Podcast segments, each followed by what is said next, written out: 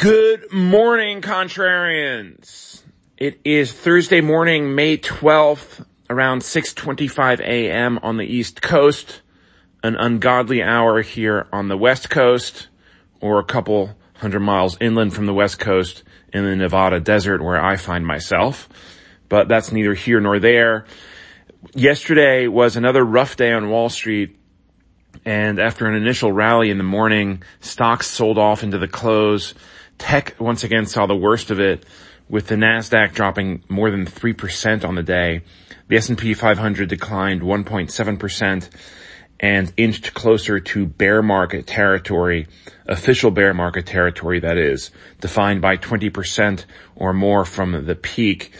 And this morning at this hour, it looks like we are in for more selling the NASDAQ is down almost 1% and the other indexes down a little less.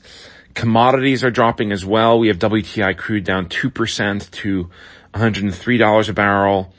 Bonds are continuing to rally. The yield on the 10 year is down about 9 basis points to 2.83%, while the 2 year is down 4 basis points to 2.59% yields move inversely in price to prices.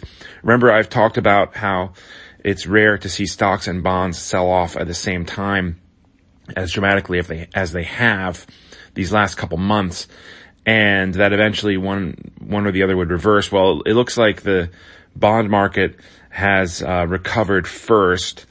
And uh, this, what this tells us is basically that investors are concerned not any much as so much about interest rates, but about economic, the economy and growth. Uh, at least that's how I would take this. And on the topic of stocks, speculative stocks, growth stocks, which have all been beaten up, well, they are not as bad as cryptos. Cryptos are getting bludgeoned here this morning.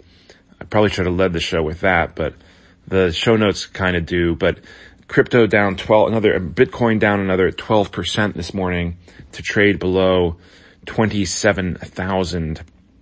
Um, so quite a sell off here in crypto land. But the good news is you get to, to dust off your favorite memes making fun of crypto bros. And I have included one in the show notes as well. This is actually my work. So if you do use it, please give credit. Anyway, today, economic data. Today we have another reading, big reading on inflation, the PPI producer prices. And the, the, this, this report gets less hype than the CPI report that we saw yesterday, but it's arguably more important because producer prices are the leading indicator as producers generally just pass these on to consumers. So we maybe consumer prices peaked in March. That's kind of the narrative, uh, at least from what people are saying. And it appeared the data appears to, to, to bear that out so far. And it's the same in the PPI. The, the, for this, this reading today, which is for April, is expected to come in at 10.7% year over year. That's below the 11.2% recorded for March. And the core CPI, um, PPI, which excludes food and energy, of course, is expected to print at 8.9% year over year. That's down from 9.2% in March. These are obviously gaudy numbers still, and frankly, I'm not sure how these three tenths of a percent or whatever are going to make anybody feel like prices are getting any better. Um, it's still ridic- ridiculously high, and this kind of puts the Fed in a tough spot where they have to raise interest rates to fight off inflation. They have no choice. And so, but another important reading, seeing how it's Thursday today, is that we have initial jobless claims. That's also out at 8:30, and this is expected to come in at 195,000. That would be a slight improvement over the 200,000 seen last week.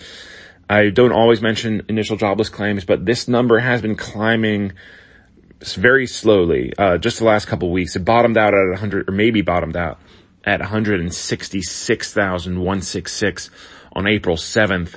So over a month ago and has been kind of like like I said climbing slowly since then. So so watch that space. It's maybe not quite enough to be statistically significant yet, one would think, but if the pattern continues, then yeah, then maybe.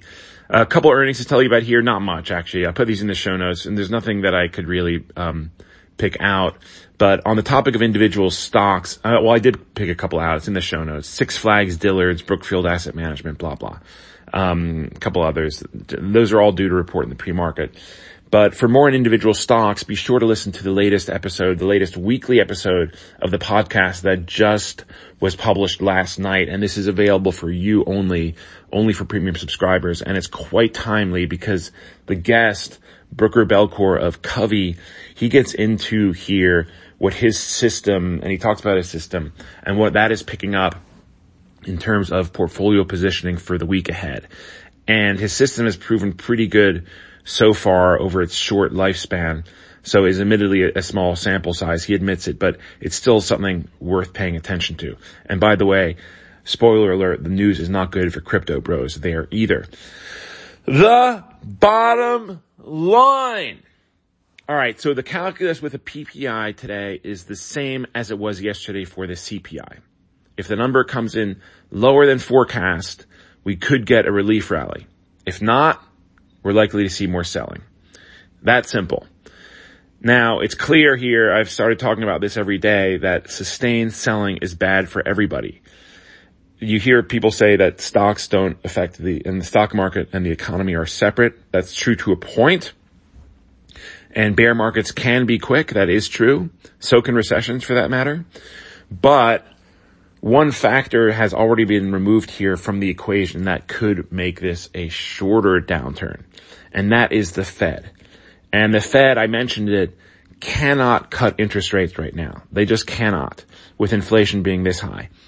And that was one thing that they were able to do during COVID and in the fourth quarter of 2018, which are the last two times that they reversed course on interest rates.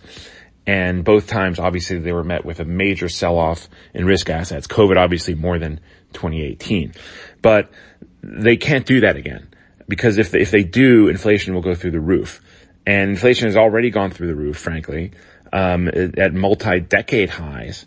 So they have no choice. They have to keep interest rates high. They probably have to keep raising interest rates right now, given the inflationary data. So that's one thing to look out for. Now, it doesn't have to unfold that way. Inflation could soon abate. Like I said, there are signs that it has already peaked. And even if it doesn't, the economy could chug along even with higher interest rates. So the higher interest rates themselves may not trigger a recession and anybody can point you to the healthy economic data that we have, employment, uh, at record, at or near record, record low highs. Um, so unemployment at re- near record lows. Housing prices are good. Consumers are still in pretty good shape. That is all fine and good. But if you have selling in stocks that continues for a persistent period and is as dramatic as it has been, if this continues, then eventually that is a reverse that, that creates a wealth destruction effect. And people feel they have less money. They will have less money. Their 401ks will be smaller. They will start cutting back on spending and eventually that will ha- take a toll on businesses, which will then cut back on their expansion efforts, their hiring. And that's when you have a recession also. So it doesn't always have to be due to economic data. Sometimes the stock market can precipitate these things. We kind of saw that in the early 2000s. And if you study the Great Great Depression, uh, actually 29, it's a lot more complicated than that. Uh, but that kind of is what little what happened. But let's not get into that yet. Anyway, that's what we got today. Lot going on here. Oh my God, I spoke for nine minutes. Did not mean to do that. This has been a long episode. Sorry, but hope you found it interesting.